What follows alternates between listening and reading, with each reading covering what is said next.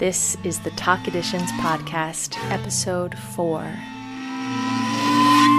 It's just good for your all-round mood. I'm Laura Cox. I'm the flutist of TAK. And I'm Charlotte Mundy, vocalist of TAK. And we're here today with Anne Clear. Hi. This is the first season of the TAK Editions podcast, and we're focusing on highlighting the pieces and composers from our album Ur, which is the inaugural release on our new TAK Editions label. Today, we're speaking with Anne about her piece, Unable to Create an Off-Screen World C.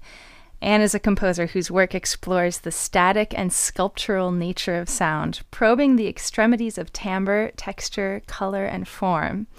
She creates highly psychological and corporeal sonic spaces that encourage a listener to contemplate the complexity of the lives we exist within, exploring poetries of communication, transformation, and perception. So, Anne, I'm wondering about Unable to Create an Off-Screen World C. Where was the idea for the piece originating? Is there a story behind it? Well, I have to be honest, it wasn't an instrumentation that I was really so drawn to. It was initially, it was part of my first and second year work as a PhD student. It was a kind of instrumentation that composers in my year had to write for and kind of, write a draft of a piece, and my teachers and colleagues would listen to it, and I'd keep working on it over, I think, the first 2 years of my PhD.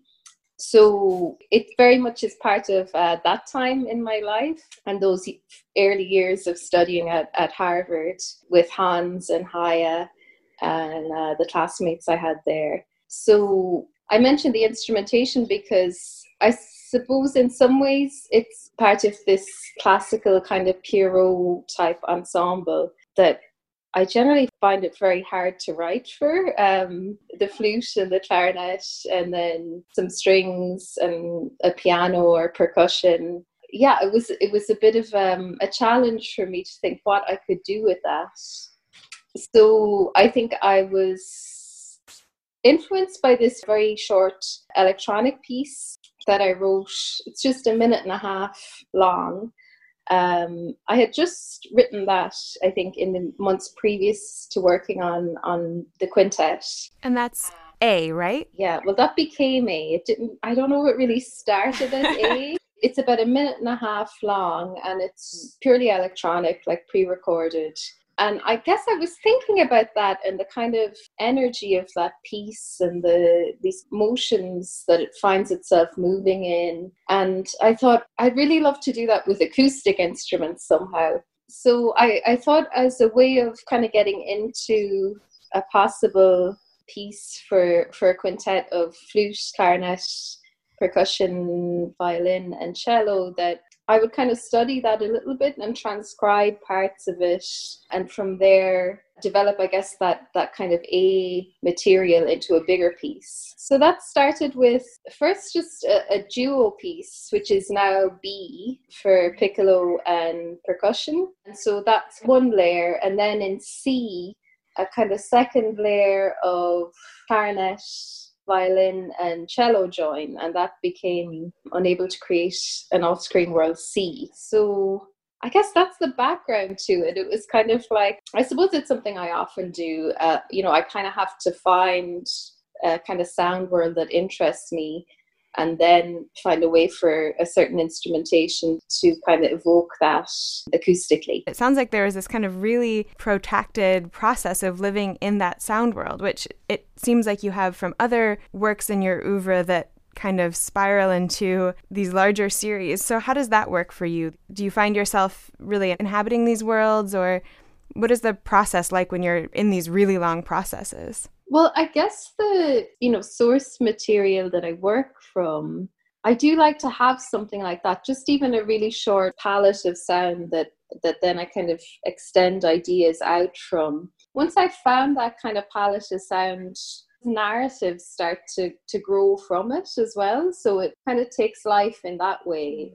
I don't know, just certain material I think suggests itself as needing to be extended or not, really. How do you find a palette of sound? Ooh, in Unable to Create an Off-Screen World, it was from the thunder tube, which is used in the piece. A friend just gave me one of these and he was like, this is exactly like what your music sounds, just this like little instrument in it.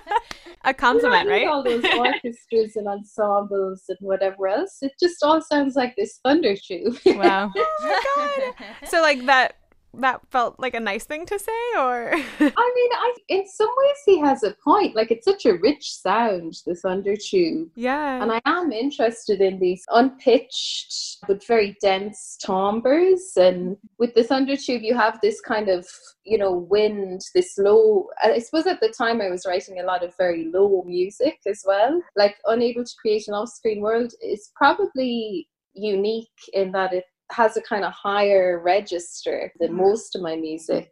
But I think at the time he had just heard one piece that was for 9 instruments and they were all very low. And that piece does sound a lot like a thunder tube, even though there's like 9 instruments. We were laughing partially because it's one of Ellery, our percussionist's least favorite instruments, the thunder tube. But there must be a reason why people sell them in toy stores. It is a really compelling sound to anyone. Like, it's kind of visceral. Well, I guess it's also just they're so small, but they make this huge sound. It's kind of, I don't know, it's surprising, I guess, the richness of the sound quality that it can achieve. But I suppose it was with the thunder tube that I made Unable to Create an Off-Screen World A. So I just recorded samples from it, me just improvising on it, and then kind of arranged it into a little piece, then just editing samples of it and layering them and so on. But yeah, I suppose it's the found object of the piece, I suppose. Even the idea of the instrument did follow into the second piece B and the third piece C, because B, the duo for piccolo and mainly for timp, is meant to be, or actually no, sorry, it's piccolo and mainly for thunder tube and a little bit of timp. But that was meant to be this idea that the duo were like the spring of the thunder tube. And then in C, when the trio come in of clarinet, violin and cello, they're meant to be like the tube in a way. Oh, that's so cool. I never knew that. Would you imagine somebody, for an audience experience, would you imagine that you'd want people to listen to A and then B and then C all in a row, or as a series? Or how do you think about the way one would experience all three of them? I don't know. You know, I don't think I've ever heard the three of them myself. I don't know if they've ever been performed, all three. But I've always said that I think it could be interesting to hear them in different orders as well. I suppose I label them A, the electronic piece, just because the material that's used in the other pieces is really, it derives from there. So there's kind of an order in that if they were to be played as A, B, C. But I've also imagined that it could be played as, I don't know, B, and then you hear some of A, and then you hear C, and then you hear A again. Or, you know, there could be different ways of repeating it and reordering it, because it's kind of meant to be the same material, but just you hear it kind of magnified in different ways in each piece. Well, I think we're kind of all getting some like, ooh, cool idea brainwaves right now. Yeah, we should totally do that. Exactly. Although we should tell you that Ellery's other least favorite instrument from thunder tube is in fact timpani. But for you, I'm sure he would be happy. He loves those instruments, and yeah, it's different if it's your timpani, you know. It might change his relationship to it, or maybe it might make it worse. I don't know. Okay, so you said you wrote this piece in your first and second year at Harvard. Yeah. And the description that you have on your website of this piece, or the little program note fragment, talks about the juxtaposition of wrongness, incompatibility, and inability with energy, confidence, and hope. And as a Canadian, those are qualities that sound very American to me, like especially that combination of qualities. And I'm curious if you think that had any Am I just like projecting, or do you think that being in this new environment sort of shaped how you thought about the piece? I don't know.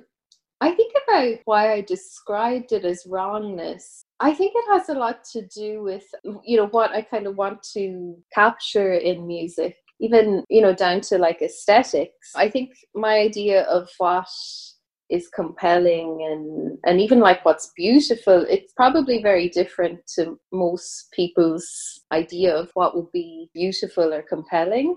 And sometimes, like, especially this piece, it's quite mechanical, and there's something about the mechanical arrangement of something that may not be working perfectly, but kind of has its own logic that I think can be kind of so absorbing and unusual to see. So I suppose it was kind of, at the time, if I think back, I was really into writing this very kind of mechanical music, but it was a metaphor of like a machine that wasn't working in maybe what most people would term the way it should, but there was a kind of beauty in its wrongness as well. I suppose it's almost like a metaphor for different ways of using language, or of different ways of behaving, and a kind of expansion of what musical language could evoke. So I think that's kind of what I was trying to get at. I don't know if it was entirely focused on being in the US for the first time. I think it probably goes back a bit further than that. But I suppose it's trying to maybe draw attention to how, you know, different people speak and act and live their lives in a different way, and there can be this universal idea of what music is and how it should sound and what it should communicate. So I don't know if wrongness is even the right word to describe it. Maybe it should be like of difference, maybe. And then I suppose the energy and confidence and hope, again, it goes back to this machine that's living its own life and unfolding in its own way. And in my mind, it had a lot of confidence about that, about what it was and what it was trying to do. So I think I was trying to get at that, maybe, thinking back. Are these still ideas that you're interested in with regards to musical language? Has what you're kind of digging at changed a lot since then? I don't know if it has. I mean, I'm always interested in peculiar ideas from nature, like not, or if not even from nature, but from everyday life. I would be quite inspired by just everyday things. But I mean, to some people, they're not so noticeable, but to me, they would be like, oh, that's really unusual that happened. And, you know, it has this kind of shape and this kind of color, whether it's something from nature or something that a person has said or done. I think that always continues to interest me and feed into the music I write. Are there any things like that that happened recently that are on the tip of your brain? I don't know. It's really hard for me to pinpoint exactly how a moment like that is then to kind of pinpoint it in the music too. I suppose it's constantly like what I was going to say about the quintet, or even in more recent years, how the kind of direction that work has taken. I suppose the language is always changing, even though it might be something similar that inspires a piece, the way to communicate it changes over the years, I would hope. I moved through maybe two ways of thinking about pieces. Like some of them are quite mechanical, like Unable to Create an Off-Screen World. And then others have a dreamier kind of quality. Time is much more kind of spatial there, and very hard to grasp a sense of. I suppose I'm always trying to have the listener get lost in a piece, even though, again, that's probably not something that a lot of listeners want to do. You know, they want to know where they are. They want to know, they want to hear the pulse, and they want things to be graspable. But, you know, if it's dreamlike, it should be something a little bit more out of your grasp in a way.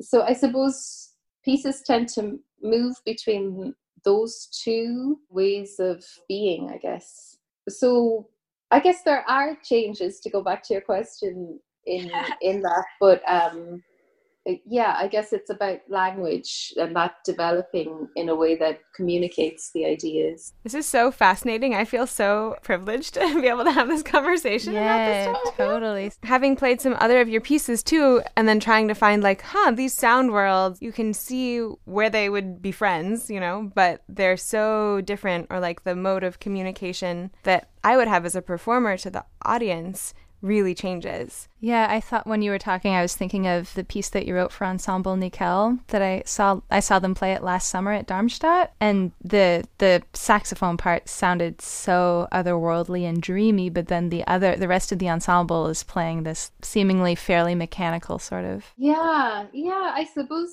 there are pieces where maybe they meet as well, the kind of mechanical and the more dreamlike material. Yeah, it's true. That would be an example of a piece where they meet. And I suppose there's others too. And maybe there's other modes too. I would hope even more might develop in years, that it's not just those two. Do you have any, I'm going to sit down and compose now, like rituals? Do you have little things you do to get you into the composing brain space? You always light a candle and look out the south-facing window and say nice things to yourself? Or? I wish. I do find it harder and harder to, you know, when it's like, okay, now is composing time. It takes so long for me to get into it. And I have always been like that. I think for a lot of people, their first few hours or hour of composing is the most important one. But generally for me, it's always been that I'll work for, you know, if I have a day where I get to compose, which is pretty unusual now, but if I had even a few hours, it's only like in the last half hour of it that I'm finally like know what I'm trying to do. And I'm like as the longer I spend, the more into it I kind of am. As I'm shorter on time now, I guess I can't really do that anymore. So what I have been doing in the last maybe year or so is I've just been trying to read words a little bit first, like just some kind of book that I'm reading on sound and ideas about sound. I kind of make sure that like my phone is off, the internet is as far away as possible. And I try to just slow down by reading a little bit. Even if it's just a few pages, it just kind of brings my tempo down and I'm a little bit more focused when I start to compose then. So I've been doing that a bit. Otherwise, I probably haven't lived anywhere long enough recently to have any other nicer rituals. Because I just constantly have different things everywhere that I am. I'm inspired by that, though. I like the idea of slowing your tempo down.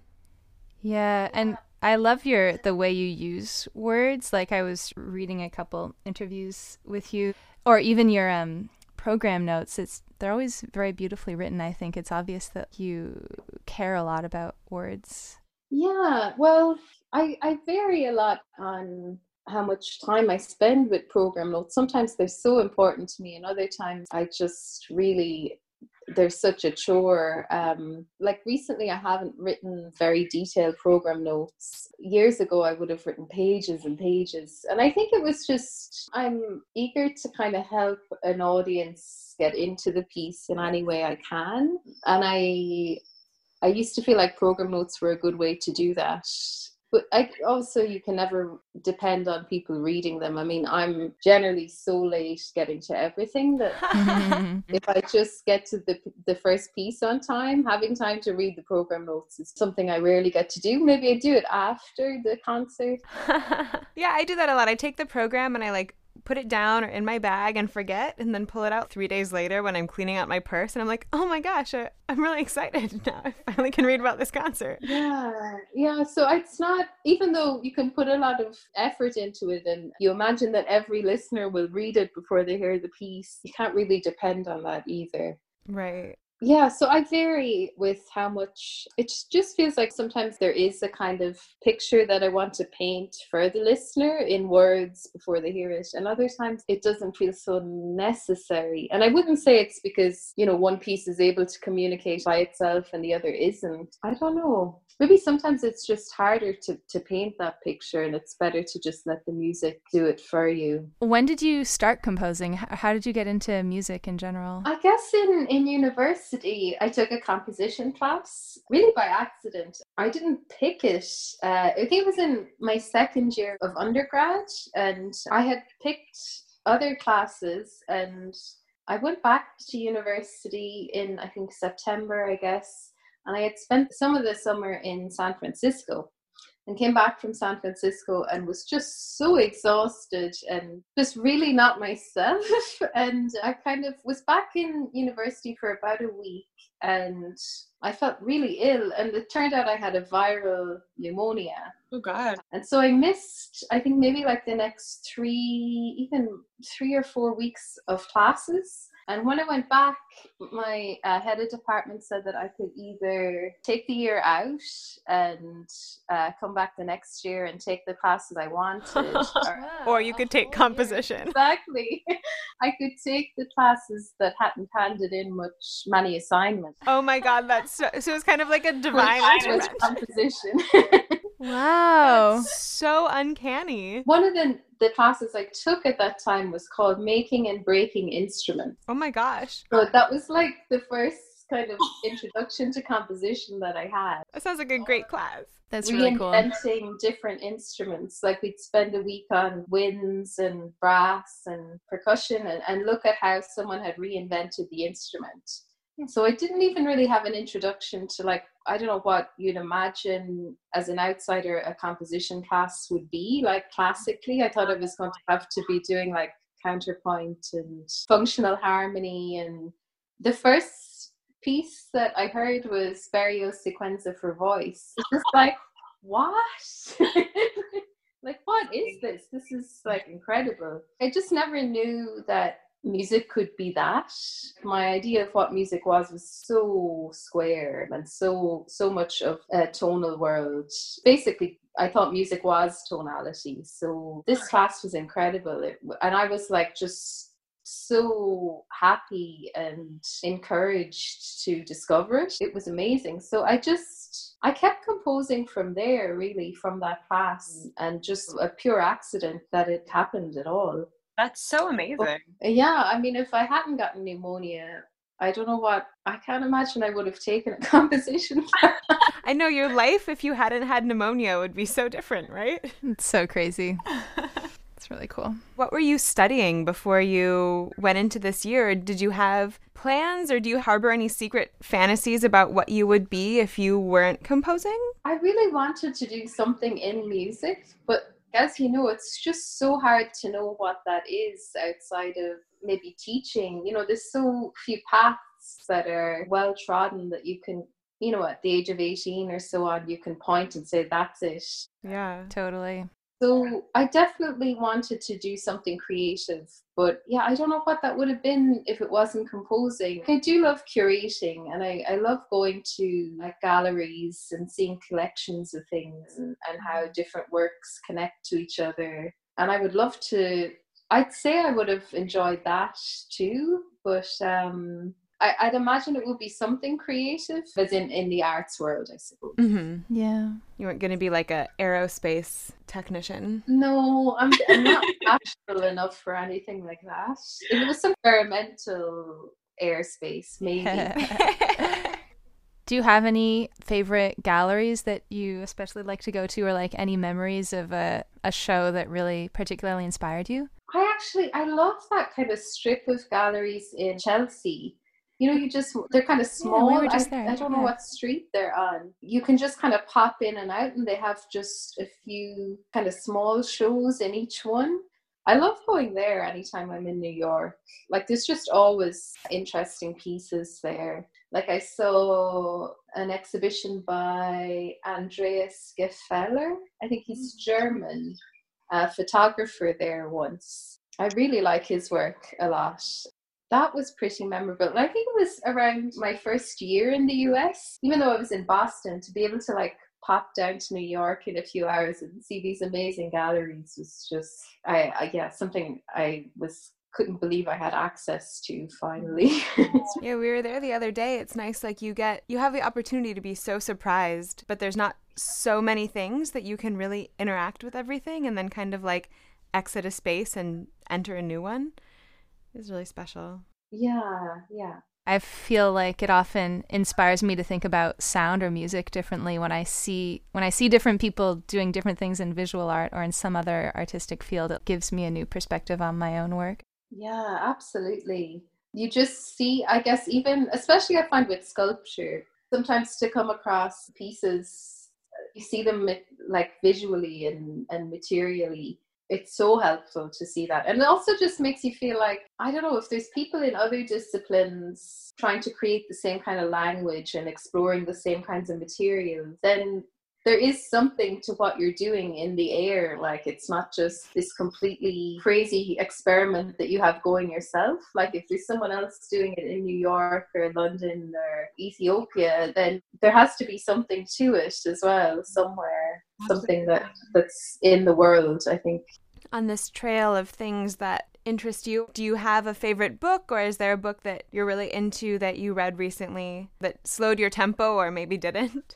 There's a book I'm reading at the moment. It's actually right in front of me. It's a Hyper Object by Timothy Morton. Do you know this? Yeah, I've never heard of it. It's been out for a while. I've actually never gotten to read anything by him before. But yeah, I'm really enjoying that.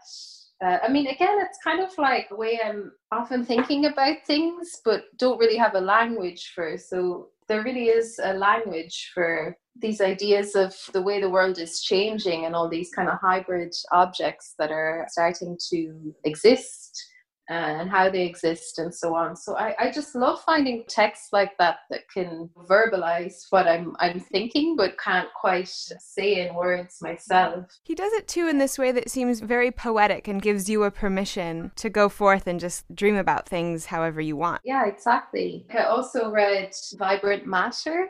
It's by Jane Bennett.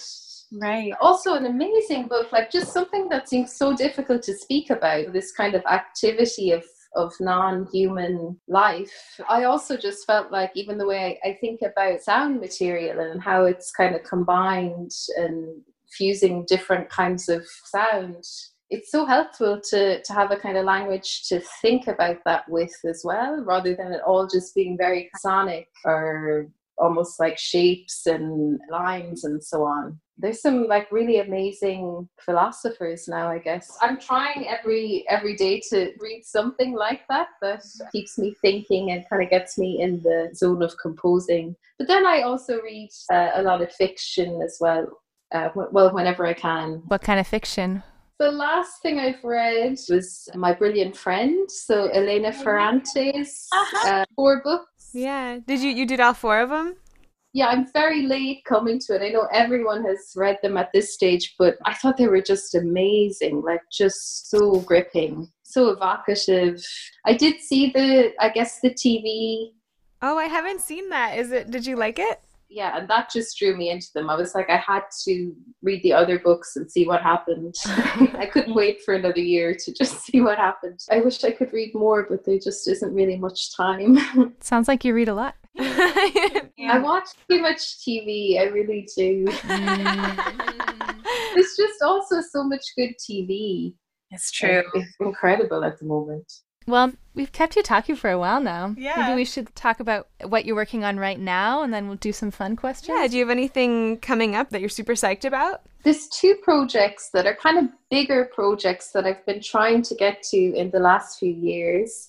I'm going to take a bit of time out from writing concert music and focus on them instead. So they're a little bit overly ambitious, but I think they could take me to interesting places, even if they never find completion in themselves as projects. But one is an idea to turn a chamber opera that I wrote a few years ago into a kind of short film. or possibly maybe like a live video piece with multiple screens, and then also maybe like a VR version as well. Ooh. It would exist in three different ways, or there'd be like three different ways to see the story. For me, that involves very basic, like learning to use a camera and learning about film and direction and everything. But in some ways, I love, like earlier what I was saying, I love recording like found sound and editing it. And sometimes I think, well, if I could do with a camera, you know, what I do with a microphone, that could be really interesting, or at least to like approach it that way. So I'm planning on devoting a bit of time to that, just taking a bit of time to experiment really and play with it, rather than doing any kind of very formal training yet. And then I guess there are people that I could collaborate with on that, because I don't see it as me being able to direct the whole thing or film the whole thing or anything like that. But I would like to understand a bit more about all those skills before I collaborate with anyone either, just so I have a sense of how it works and what's possible. You started composing with like learning how to take apart instruments, so maybe you should also start your film work with just how to do it completely wrong. Yeah, making and breaking cameras. Yeah. Yeah, I think it would be fun, even if it's something that I think, okay, this isn't for me. It always, when you go back to writing music again, I think these experiences really help you expand your way of thinking somehow as well. Like, it's never lost time or wasted time, I think. Yeah, and finding ways that you are able to look for or actually like find a mode of looking at things or expressing things outside of your main craft always feels so nutritive. It'll be enriching no matter what comes of it. Yeah, and then the other project is to, in connection with this sculpture park, an outdoor sculpture park near to where I'm from. It's owned by Bord na Mona, which is the main kind of company for like solid fuel distribution in Ireland. Where I'm from is kind of the middle of Ireland, and there's a lot of bogland here. One of the main industries, I guess, has been cultivating like peat and turf and so on. And that industry is now, almost all the plants are closing here. So the company is trying to find a way to I suppose, not let those warehouses and the land itself kind of just be left unused. So they're making sculpture parks? They are. So they're giving all their old machinery to artists to recycle into sculptures. Wow, that's awesome. That's so neat. So it is interesting. I mean, it's also, I suppose they're moving to like renewable energy too. So they want this machinery to kind of reflect the past, because it was quite unique to the land, and it's kind of like a source of pride in the area, you know, that the Midlands had all this machinery that nowhere else in the country had. And it's a way to keep it alive, but also hopefully for it to have a kind of forward-looking focus to even like mark that it did. I mean, solid fuel has done so much damage to the environment as well. So there's just so many factors, because the place provided employment for so long, but it also damaged the world that we're now living in. So they're looking for pieces, I guess, that reflect all these factors in a way. So I guess I'm hoping to make pieces that are activated by the weather, and then also maybe combined with smaller sculptural kind of pieces that maybe ensembles or groups kind of use in performance. So maybe there's a site-specific kind of pieces for it, and then also that pieces themselves sound even when there aren't people there. So there's just different projects like that I'd really love to, I don't know, write for something that's outdoor and just completely on this wild kind of open plain. It would be such a different way for me to think about like sound and performance. Yeah, those are my two pet projects, I guess. Both, it's hard to see where the end point might be with them, but that's kind of exciting, I guess, in themselves. Yeah, no, they sound super exciting. I'm feeling inspired. Yeah. Okay, I'm gonna play Would You Rather. Okay. You've played this game before? I don't think so, no. Oh my gosh, inaugural Would You Rather. Okay, so we'll give you a proposition with two possibilities and you have to pick one.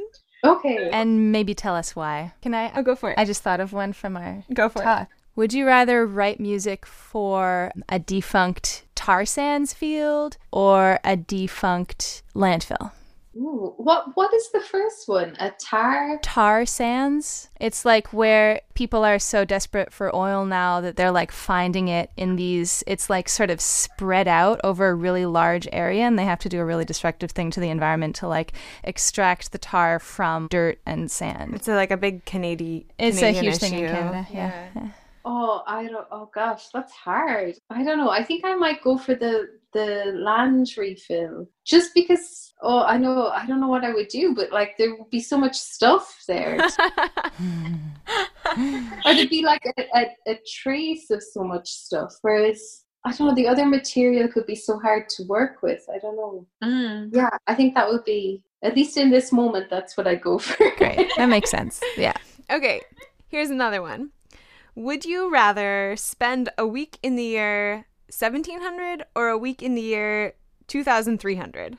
Oh my God, totally 2300. No question. No hesitation. Why is that? 1700 just doesn't appeal to you? No. Who would want to be alive in that time? It was awful. But how do you know that the future isn't going to be equally awful? I mean, it might be, but then at least you'd... But I guess I don't know what it is. You know, I mean, we speculate, but at least there's a curiosity. Whereas, you know, the 17th century, I don't know. My history books don't tell me that it was a very hopeful time. Yeah, totally fair. Fair enough. Okay, would you rather never hear a bagpipe again? Or never hear the sound of a train again? Oh, I really like both. Yeah, me too. Does it mean if I could never hear the sound of a train, I'd also never be able to take a train? No, you can still take a train. You just magically would not be able to hear it. That would be so disorienting. You also could never hear like a far-off sound of a train, like whistle, you know? But you also wouldn't necessarily hear bagpipes every time you took a train. Like they don't just switch. Oh, no. I think given that I see trains and take trains a lot more than I encounter bagpipes, I'd probably pick the train. Goodbye, bagpipes. You were nice. You served your purpose. Okay, would you rather journey to the moons of Jupiter or to the center, like the core of the Earth? Oh, I think the Jupiter. Yeah. Yeah, me too. Charlotte? Yeah, I think the moons of Jupiter. It's a pretty easy question. Yeah, it's pretty amazing. Would you rather have a magic unlimited library of books that like contains any book you want at any time, and also it's just a nice place to sit and read and write and stuff, or a magic private movie theater that plays whatever film or TV show you want whenever you want? Oh, that's so hard. I think I pick the books, though, just because, again, it would be quiet. And, yeah, thinking of the space, I pick the books. Books. Nice. Yeah. Magic library it is, coming your way. Awesome. No bagpipes included. Thank you so much for making the time to talk to us. Yeah, thank you, Anne. We forgot to say that you're joining us from Dublin, right? Oh, well, from Offaly, actually. Where I'm from. From Offaly. Cool. Thanks for joining us across the ocean. Yeah. The recording just sounds so amazing. Aww. The CD, all the pieces, they're super. The playing and the sound quality and everything. It's an amazing CD. Thank you. Thanks. That's really meaningful to hear. We're really proud of it. Bye. Thank you again. Bye. Bye. Bye. This has been the TAK Editions podcast, episode 4 with Anne Clear. For links to Anne's music and to other things we talked about in this episode, check out our show notes. Anne's piece, Unable to Create an Off-Screen World C, is featured on TAK's recent album, Ur, which you can purchase at talkensemble.bandcamp.com. Stick around to listen to the piece in its entirety at the end of this episode. If you're enjoying the TAK Editions podcast, please subscribe, rate, and review it so others can find us. For extra bonus points, tell your friends. Our next episode will feature an interview with composer Ashkan Bazavi. This episode was recorded at Tiny Panther Recording with help from Charles Muller. It was produced by Marina Kifferstein and Charlotte Mundy and edited by Charlotte Mundy. That's me. For more information about Talk, go to talkensemble.com. Thanks for listening.